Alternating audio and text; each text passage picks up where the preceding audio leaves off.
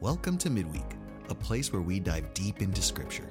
So grab your Bible, a pen, and a notebook, and get ready to study God's Word. All right, open up your Bibles to John chapter 13, and we're going to look uh, at the second half of John 13, and then we're going to look at uh, about the first half of uh, John 14. So we're going to kind of split chapters, uh, two chapters in half to form one teaching tonight. Um, how many of you know, or have you, did you just notice that Jesus has made some difficult statement to us in the Gospels? You ever notice that? Have you ever noticed that? I mean, he makes some of the roughest statements for us to live by. I mean, how many enjoy that statement, love your enemies? Anybody enjoy that one right there? That's one of the toughest ones, right? And then he says, and then he adds to that one, you know, uh, pray for those who persecute you. You know, I'd rather pray for them a certain way when they persecute me. But um, so then he adds things like that, that you know, and then and, and then he moves on and he tells me something, something like, I'm supposed to, to love other people, I'm supposed to love everybody, right? And then he adds a tagline to loving everybody that I'm supposed to love everybody the way Jesus loved me. And then, of course, don't you ever feel like you have a rebuttal to that one right there? But God, you don't know what they did to me, and you don't know what they said about me, and you don't know how this what happened here, and you don't know any of these things. So, God, why would you ask me to do anything like that? And so the Bible's filled with these really, really tough statements, especially about love and how we're supposed to love other people. So we're going to look at these some of the at this love stuff tonight a lot in a lot of ways, but then we're going to shift gears as we move to chapter 14. And we're going to look about at um, at uh, how to overcome worry. Any of you walk around a lot of stress and worry in life? Anybody? Yeah. Okay. Two hands back there. Okay. End a toe. I saw that. No, I'm joking.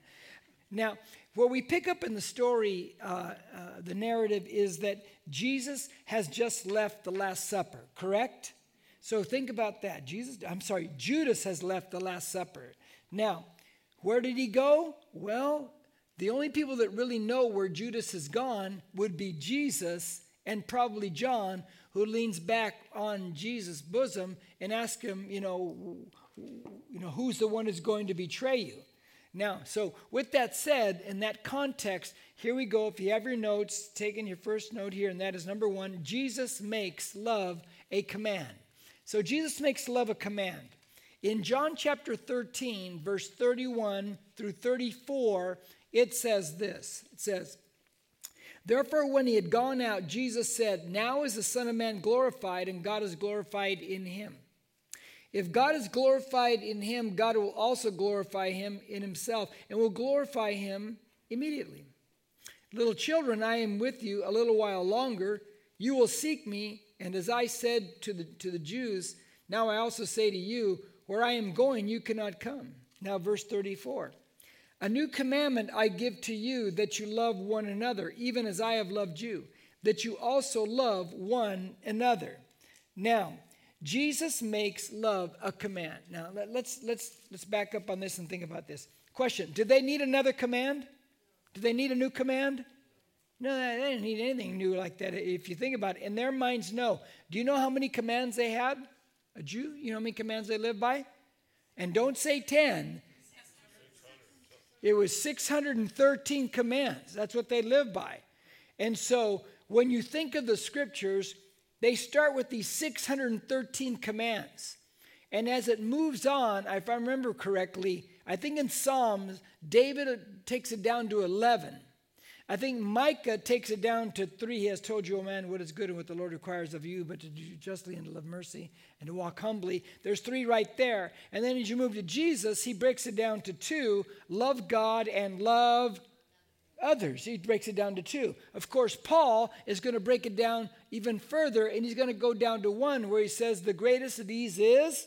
Is love. So you see this whole shrinking of all the commands but they have 613 commands, and now Jesus is coming along, and he's going to give them uh, what, what might be in their minds a new one. But it's really not new, it's just a little bit different because Jesus, like I said, reduced it. So, what Jesus is saying in these verses that you're to love one another as Jesus has loved you and I, he's not adding anything, he's changing something. He's giving us more clarification and he's making love move from a feeling to a command. He, love is moving from a feeling to a command. Now, he's telling them, or he's not telling them, or he's not commanding them to feel something. He's commanding them to do something. For instance, if you don't get along with someone, if you don't get along with your family, or if you don't get along with a church person, whatever it is, some, some schism there, something, the thing he's telling us to do is go practically love that person or persons. And then he adds the terrible phrase to love others as I have loved you. And that's the one that really, you know, chaps our hide. But that's the phrase and that's the idea and that's the lifestyle that would change the world and change every relationship we have. Would it not? If I just loved others the way Jesus Christ loved me. But but here's the problem. And, and from from my perspective, and I think you probably take the same perspective. Um, people today, um, they really do believe that love is just a feeling, right? That if I feel it, if I feel love, then I act on it, and if I feel love, then, then I love you. And I remember one of the first times I ran into this, and I was a very young Christian, and I was talking to this person, and um, and he turned to me, and we were talking, and he said that he had separated from his wife. And I said, Why? And he said these words. I've never forgot these words. He said, um, He goes, I, I love her, but I don't love her. And then he says, You understand? And I thought, I don't understand at all. What do you mean you love her, but you don't love her? I don't understand what that even means whatsoever. And the conversation was left there. And I remember thinking about it and thinking about it. And I'm the type that thinks about it and thinks about it. And I thought, I think the only thing I can understand what he was saying was, is this that he doesn't feel love for her anymore. And so, since he didn't feel love for her anymore, then therefore he separated from her, and he didn't understand that love isn't only feelings, or isn't feelings per se. It can produce feelings, but love is more a, a command. Because you think about it, if love is just, if I only act on love and feelings, th- there's no character in that. That's kind of immature, is it not? I mean, don't toddlers only love if they feel like loving, right? Don't teenagers only love if they feel like loving? But true love is based on character. I make the decision to love not based on what I feel. Uh, I make it to I make it because it's a command of God, and God said to do it the way He does it. Now, here's a big question. When we hear Jesus make the statement that we are to love as He loved us, when He makes it to them, what is the first thing you think about when he says, As I have loved you? What do you think? What, what's your first thought on that? What's your application? The what? The what? The foot washing? Wrong answer, but I'll take that one. That's okay, Julie. No, it wasn't one that. Don't you think of the cross? That we're to love the way he loved us, and they would think of the cross. Question Have the cross happened yet? Hasn't happened yet. So you're onto something, Julie, but you ruined my whole application. But, but uh, but, but, uh, but think about how Jesus loved them. Question How did he just love Judas? It just happened. What did he give him? Where did he seat him at the Last Supper? Do you remember that? He seats him at the place of honor, remember? He gives him the morsel, which means, hey, unconditional friendship right here. He knows Judas is going to betray him. And yet he still does that for Judas right there. And so you think about that's really what Jesus is talking about. How about uh, you take a guy like uh, like Matthew? Matthew, one of the twelve, was a tax collector. Question: What did Jews feel about tax collectors? Tax collectors work for the Romans. What do the Jews feel about them? They hate them. And yet Jesus says, "Hey, come and be part of my twelve. And so you think about how Jesus is relating to these people and how he's loving these people and you understand, okay, I see how I am to love the way Jesus loved me. Now, we all know we fall pretty short of that one right there, right?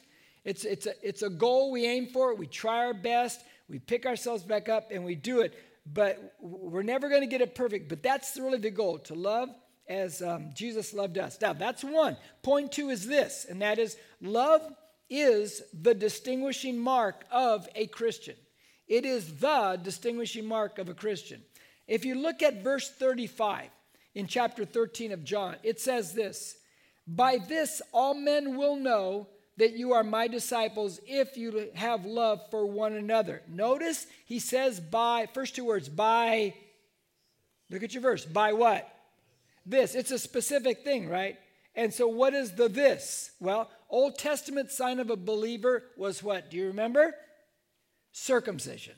New Testament sign of a believer is, according to Jesus, is love. It's not the, and notice, and look at verse 35.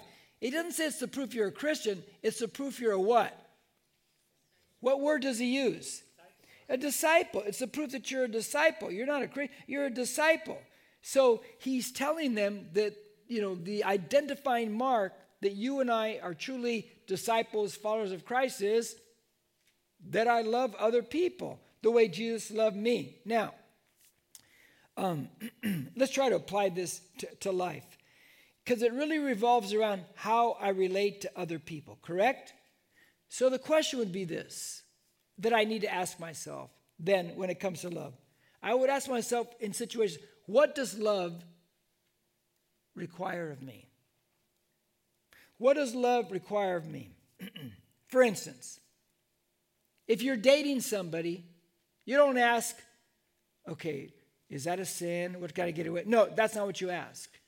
You ask, what does love require of me, right?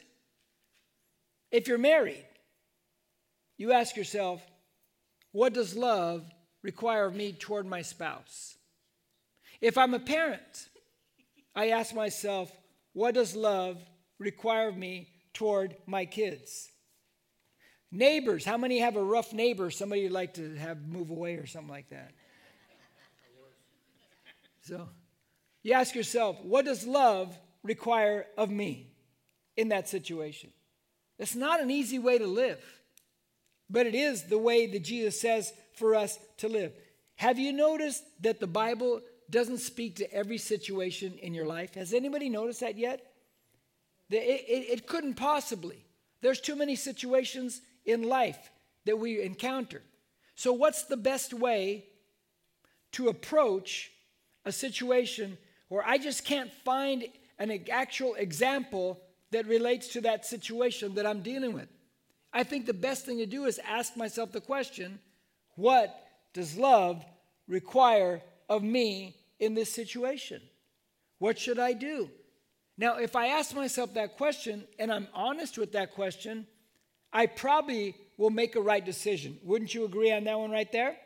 I'll probably make a right decision when I really don't know what to do. What does love require of me? Now, let's move on. Verse 36, 7, and 8 says this Simon Peter said to him, Lord, where are you going? Jesus answered, Where I go, you cannot come, you cannot follow me now, but you will follow later. Peter said to him, Lord, why can I not follow you right now? I will lay down my life for you. Now, how many know that's just not going to happen, right? he, how many, when you read that, you, you, you, realize you're like Peter, I'm like Peter. We have a much higher estimation of ourselves under pressure, correct?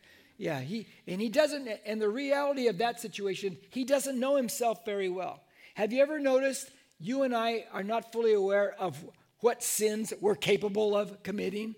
It's just a fact. It's true. We're living a fallen world, still fallen, but we're born again, yes. Now, verse 38 Jesus, in response to what Peter says, I'll lay down my life for you, Lord, he answers, Will you lay down your life for me? Then Jesus tells him the truth.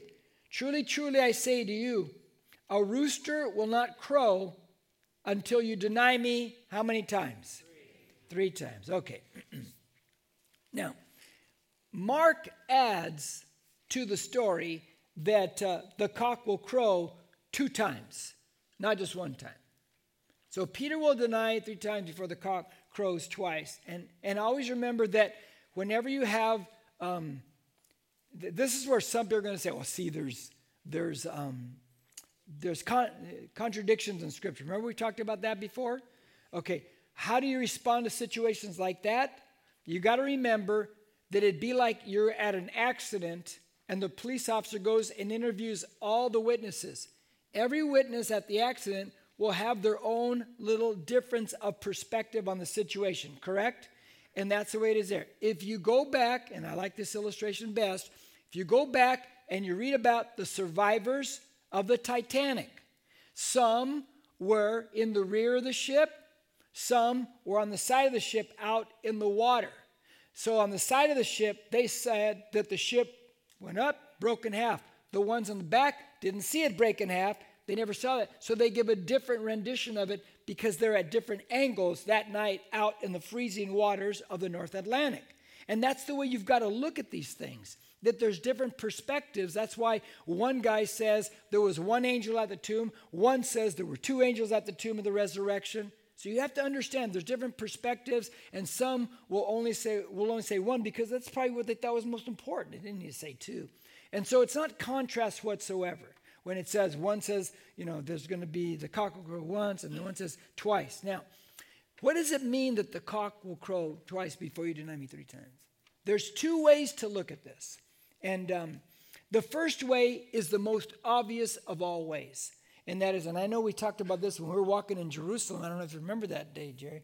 But um, um, the first way is that that's an actual rooster that's gonna he's gonna you know cock a doodle doo or whatever that night. And so and here's the deal with that why, when Jesus tells Peter and the gang that the cock will crow, because why, why it would be strange to them?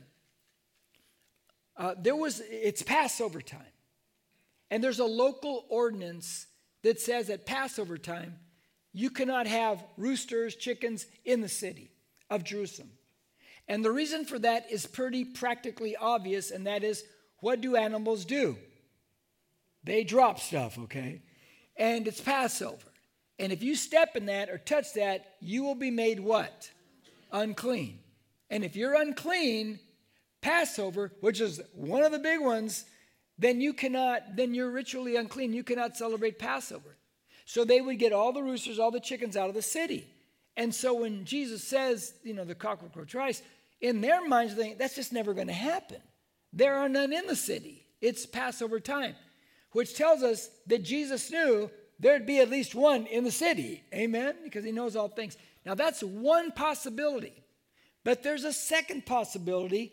And as uh, we were on our last Israel trip, and that's that's when the, the tour guide would just get me a little bit upset inside and stuff like that. Because the way he'd say it, and I'll tell you what I mean by that. But when you go on Israel tour, like I do the Christian side of it, but you have an Israeli guide. And he gives you all the land and the history and the government. And he said, but he would say something like this, and he said it a few times. And by the second time, by the time we left Galilee and got Jerusalem, this is the second time, it was the first time he did this on the geometry, on the fish and the sea and in Galilee. But this time he says, he said it again. He goes, I'm going to tell you some, some, you Christians something you just don't know.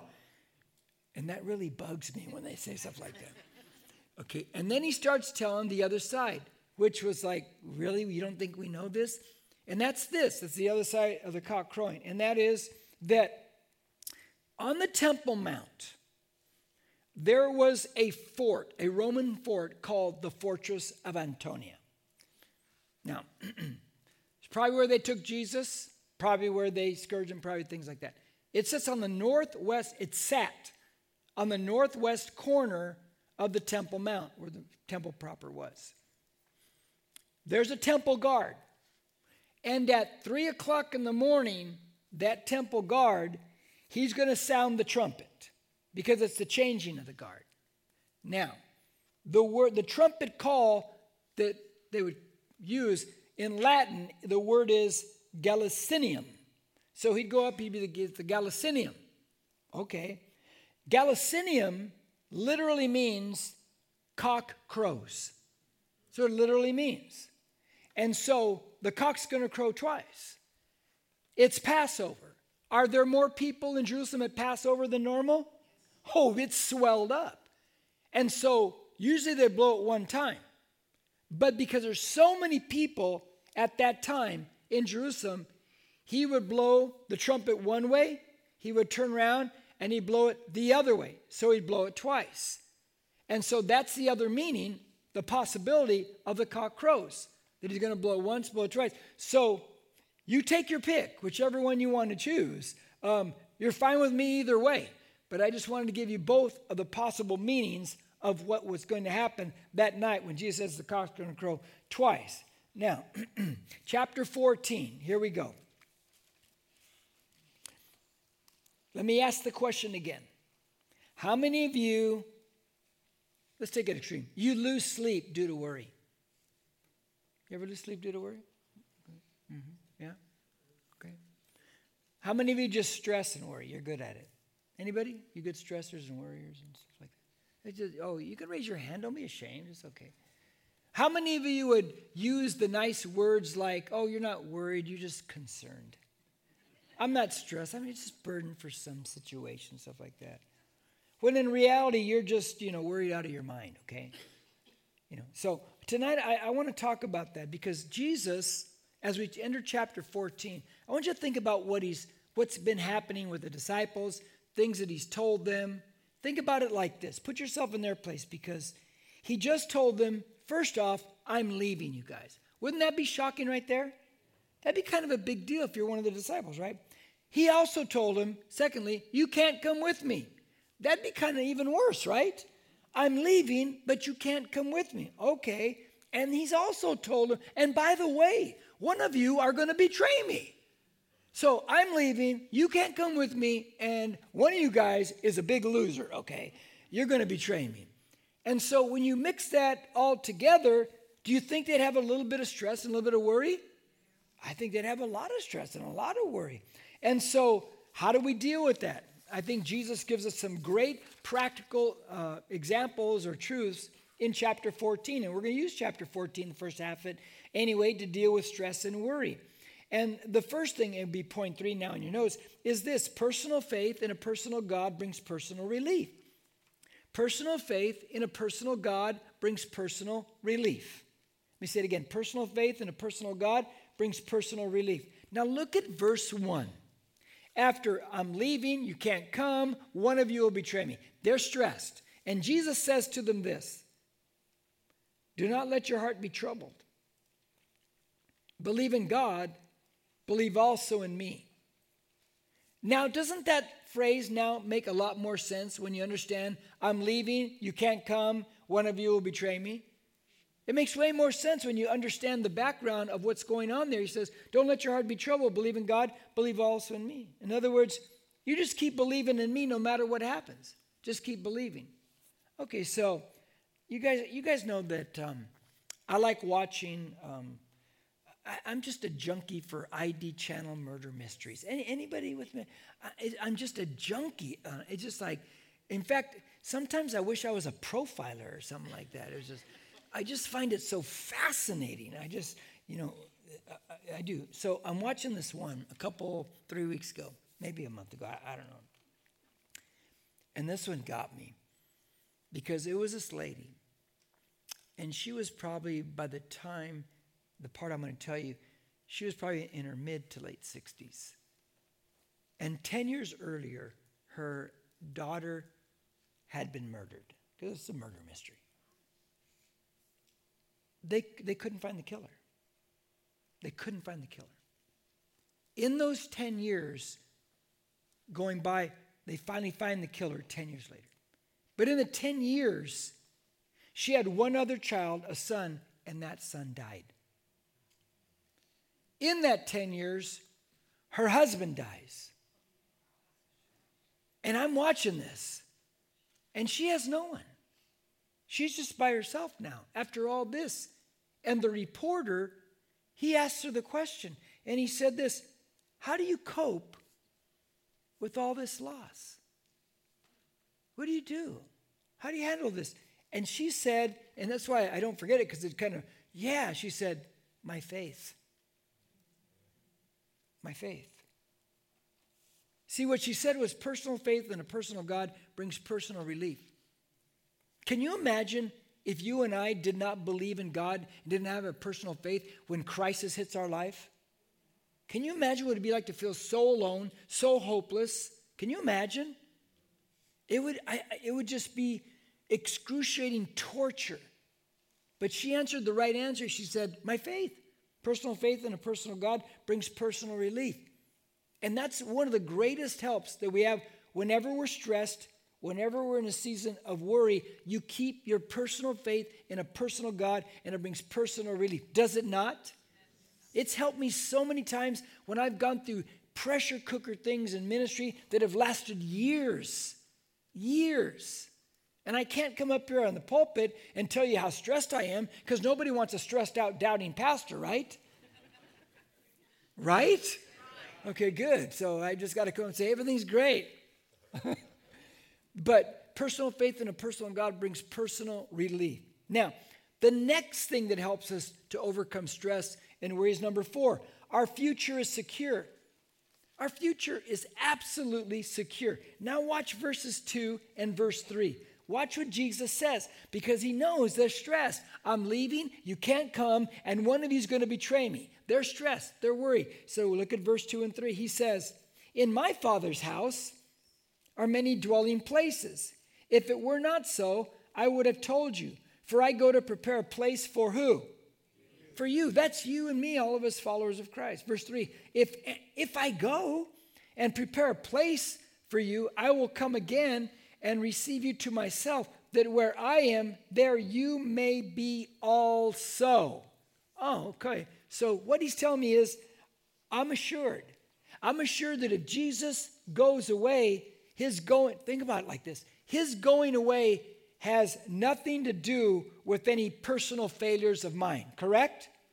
See, they could sit there and say, one of them's going to betray us. It's personal failure. That's why he's leaving. Has nothing to do with that. Has nothing to do with it. You and I are going to fail at times. His feeling like he's not there has nothing to do with that whatsoever. He says he's going to create dwelling places. That's the literal idea of an abode, a place where you abide, where you're going to be with him. So he's illustrating that you and I have future relationship with the Father. No, no matter what, he's going to he's going to be there for us. No matter what, we will abide with the Father forever and ever. And that should give you hope on planet Earth because life is but a vapor, it's a short distance, and then we're in, with Him for eternity. Amen to that one? Now look at verse 4 through 7. Watch what Jesus continues on saying. He says, And you know the way where I am going. Now, this is a confusing statement because they really have no clue where he's going, right?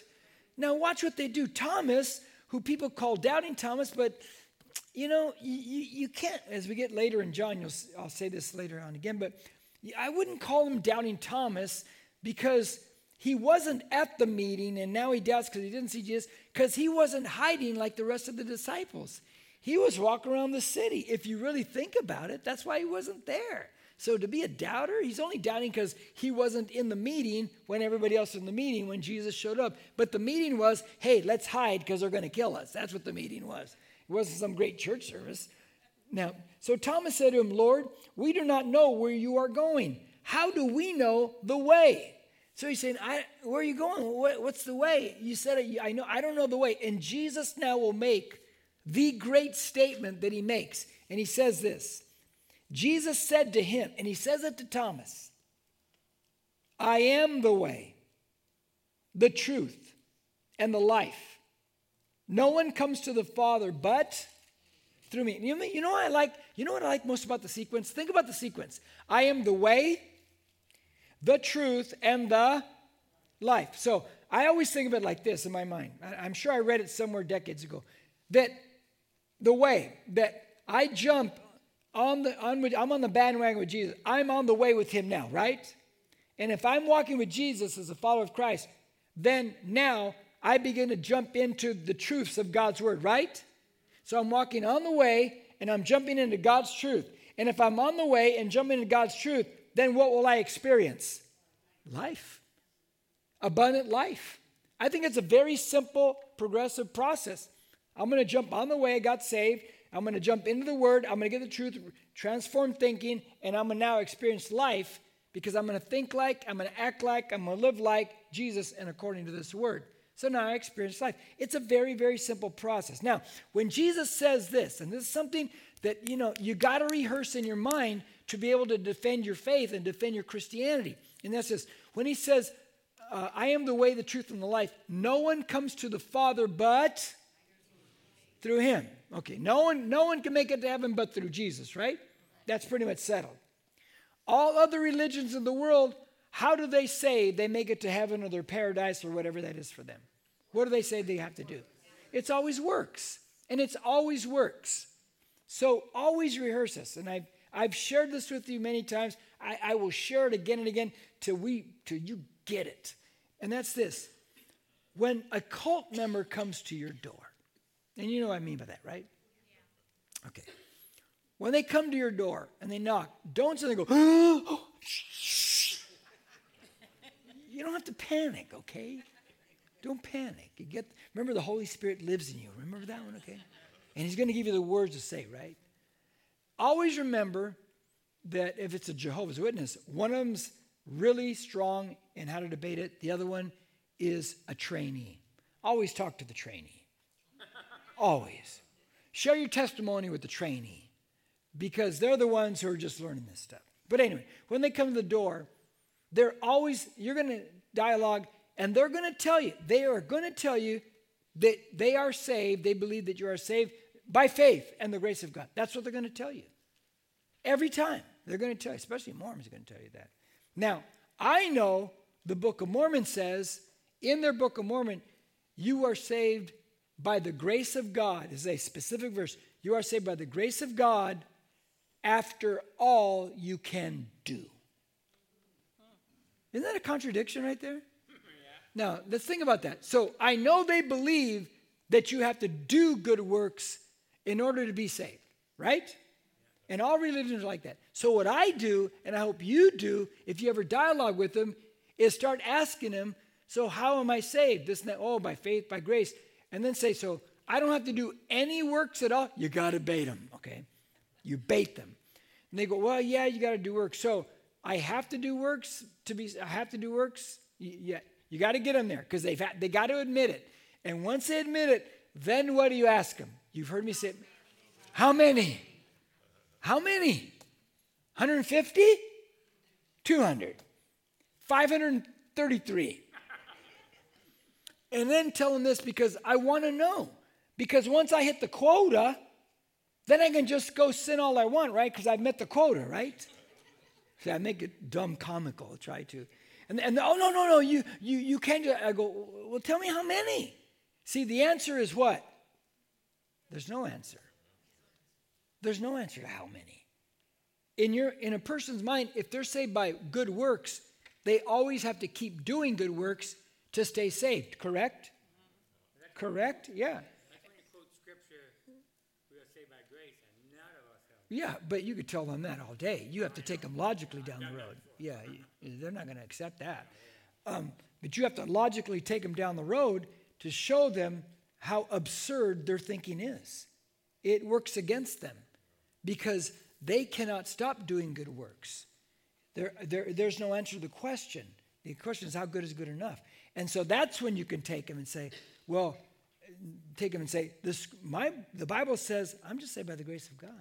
I choose to do good works because I'm saved by grace and faith in Jesus, not because I'm saved by what I do. Because I can't, there is, there is not a, there's not an amount of good works I can do to even cancel one sin in my life. And that just takes the blood of Jesus to do that. Amen to that one? So you always remember that that's how you have to approach it if you want to reach these people for the true Jesus Christ. Now, now where am I at here? I just jumped way off the bandwagon on this right here. Okay, number five. Number five. Uh, God is at work in our lives. So you want to overcome stress and worry. Always remember that God is at work in our lives. Now watch what Jesus continues on. What he says in verse eight. Philip now is going to butt in, and he's got some some dialogue here. He says, Philip said said to him, Lord. Show us the Father. And it is enough for us. Jesus said to him, by the way, that's a pretty big question, huh? It's a big, hey, just show me the Father, it's enough. Really, you think you can see the Father and live? The Old Testament says no one has seen God and. You can't. He says, Show us the Father. Really? So nonchalant? Verse 9 Jesus said to him, have I been so long with you, and yet you have not come to know me, Philip?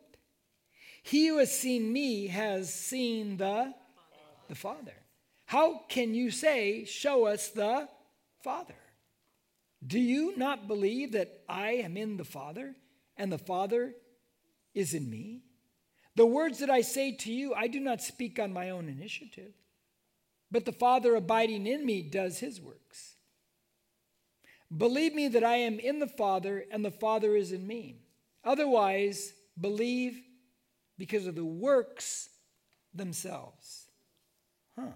So, the whole point here is God is at work in our lives, even when it feels like He's not. Now, Philip asked Jesus, Show me the Father. Jesus says, If you've seen me, you've seen. Okay. I always like to say it like this. One of my kids named Nathan, most of you know him. I say, If you've seen the mother, you've seen Nathan. or if you've seen Nathan, you've seen the mother. Because I think that Nathan and my wife Olivia, I think they look exactly alike. I mean, some of you say, oh, Nathan looks so much like you. I go, where? He doesn't look like me at all. But they, they, they look so much alike. And, and so that's not the idea of physical looks, but he's saying, if you've seen me, you, you've seen the Father.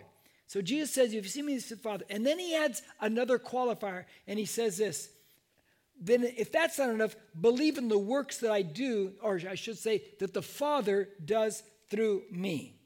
So, in other words, when he says, Show us the Father, if you've seen me, you've seen the Father. Jesus is the exact representation of God the Father because it's the Godhead, three persons in one. And then just look at all the works that I do that the Father is doing through me. So, the whole point in this is that God is always at work in our lives. Is he not? Is he not? But does it feel that way all the time? Sure doesn't, huh? Sometimes it feels like God's doing nothing in my life. Sometimes I feel like God's not even around in my life. Sometimes I feel like, God, you're on the other side of the universe in my life right now. What are you doing? Are you doing anything in my life? But the truth is, God is always working. God never stops working, which is an interesting concept because didn't he rest on the seventh day? But in reality, though he rested, he was still running the whole universe because it needs him to run, right? You can't run without him. But God is always working. Now, let's look at chapter uh, verses 12, 13, and 14 because Jesus makes an interesting statement here that I think we have to clarify. He says, Truly, truly, I say to you, he who believes in me, the works that I do, he will do also. And greater works than these he will do because I go to the Father. Huh. Whatever you ask in my name, that will I do, so that the Father may be glorified in the Son. If you ask me anything in my name, I will do it. Don't you just love those verses? Genie, Jesus, the genie in the bottle? Right? Wrong? Now, let me tell you what it doesn't mean. It does not mean that I can just ask, name whatever I want. These called name and claim it, gab it and grab it. They had all kinds of funny terms for it. It doesn't mean I can just say whatever I want and Jesus is going to do it for me. That's not what it means.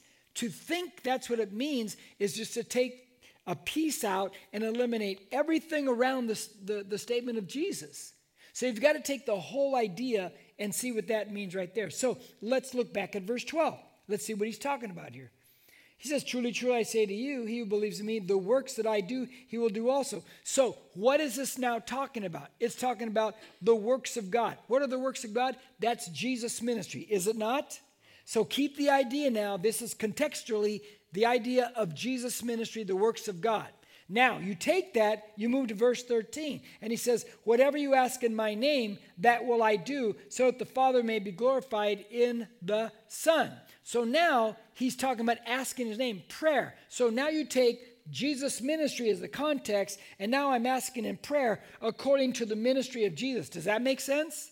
You got to put it all together that way, otherwise, it will not make sense. Uh, God's eyes anyway. And then you move it to verse 14. He says, If you ask me anything in my name, I will do it. So now, whose name is inserted in there in the asking? In the name of Jesus. So it's in Jesus' ministry. Okay, I pray according to Jesus' ministry, and I ask according to his name, which means to ask according to Jesus' interests, right? Okay, let me, let me tell you the way I, I try to explain it, in case I made no sense whatsoever to you. I say it like this When I got saved and you got saved, did we not receive the DNA of Jesus Christ? Yeah, we did. Yeah. We have the Holy Spirit living in us, right? Does it begin to change our heart? Yes, it does. It changes my heart. Now, as my heart is changed, now changed, it has a, a disposition towards God. And then I start to read God's word. And I study God's word and I read it. And months and years go by. What is happening to my thinking? Changing, but give me more definition to changing. It's lining up with who's thinking? With God's thinking, with Jesus thinking. So now my heart has been has changed disposition towards towards life because according to God, when I got saved, but now my mind is lining up with Jesus thinking, is it not? And time goes by. As time keeps going by, and my heart, my disposition now towards God, and my thinking is changing to, uh, to think like Jesus, do my prayers change? They should. Because now I'm thinking like who? Like Jesus. And now I'm bent towards God. And so now, as I'm thinking like Jesus would think, and I'm bent towards God's will, and I'm understanding my life, I will tend not to pray for just whatever I want. I'll want to pray the will of God, correct? And I'll be able to because my mind is transformed as I'm studying the Word of God, as I'm thinking like Jesus Christ. So, listen, if my heart is changed and my mind is changed towards God, and I'm praying the prayers now that God would pray, or the heart of God, would it be more logical now that Jesus could answer those prayers? Yes. You better believe it. Because I'm not praying my prayers, I'm praying the heart and the prayers of, of God. Does that make sense? And that's the way it works. So when you see people just praying these real selfish prayers, right, they're not praying according to the will of God. The longer you're a Christian and the more you study and the more you transform, the more likely you are to pray the will of God because your thinking's gone that direction. That's what has happened now. Now, number six, last one in your notes. We'll, we'll close it with this one. We are never alone. When you're stressed, when you're worried, you are never, ever alone. Ever. Now, verses 15, 16, and 17. It says this If you love me, you will keep my commandments. That's a big term, right? I will ask the Father, and he will um, give you another helper, that he may be with you forever. That is the Spirit of truth, whom the world cannot receive because it does not see him or know him. But you know him, because he abides with you and will be in you. Now, by, by let me take an application. He says the Spirit, in the Old Testament, the Holy Spirit came upon just a few people for a specific purpose for a short time, and that was it. In the New Testament, the Spirit of God is always with us. Always. We're born again, He lives in us. Now, so we're never, ever alone. One of my favorite, favorite illustrations of that, that we're never alone, is this. Okay. And for those of you right now that you feel like God is just, I don't know where He's at in my life right now. I don't know if He's active in my life right now. I don't know if He's doing anything in my life right now. Do you remember? It's, it's Genesis 28. When Jacob messes up and he tricks his father and he tricks his brother. Remember that? What does his brother want to do to him? Let's kill him. And so he's like, meet, meet, and he's gone. And he's on the run. He's on the lam. He's going to end up at his uncle Laban's house. But that first night that he runs, he's out there in the desert. He falls asleep in the desert. Do you remember what he used for a pillow? A rock. He uses a rock for a pillow. Can you imagine? He's sitting out there. He's away from his family. He's messed, he's messed it up badly. But do you remember what happens out there? God appears to him. Had that dream. Remember the dream? Ascending and descending. Remember the angels? And then what does Jacob? He wakes up finally. And he looks around. It's a desert. He's the only one out there. You remember what he says in verse 16? Surely the Lord was here, and I did not know it. And I did not know it. Don't we feel that way at times? Don't we come to that realization after that? Surely God is here. But I didn't know it. I couldn't see it. But He was here, and He is here in my life. And that's what we always got to remember. Now, let me give you one last thought that I'll use. I'm going to use it in a teaching on Sunday in about three or four weeks. And, uh, but I just like the idea of it because we're talking, we're finishing up on worry. You're never alone. You're never alone. God's with you. You don't have to worry. Question Who are the only people on this planet that do not worry? Louder? Children. Children do not worry. They do not worry. I watch my grandkids. You know, grandkids are your second chance, right? to correct everything you did wrong the first time. Um, I watch those kids. They're not stressed. There's no stress in them whatsoever. I mean, last night watching Lincoln, I mean, it was the greatest night of her life. All the candy she had, it was incredible. but they don't stress, they don't worry. Why don't they worry? They never worry about home or a bed or food. They don't because you supply it. You give it to them. And they never stress. That's a child relationship to a parent. You and I are children of God. And we're to have childlike faith. And we're to trust that our God, our Father in heaven, our parent, is going to take care of us. We need to be like little kids. They never worry. They never worry. And we can follow that same path. We, I have a God. I have a Father in heaven. I don't have to worry. I don't have to worry. Amen. Let's pray.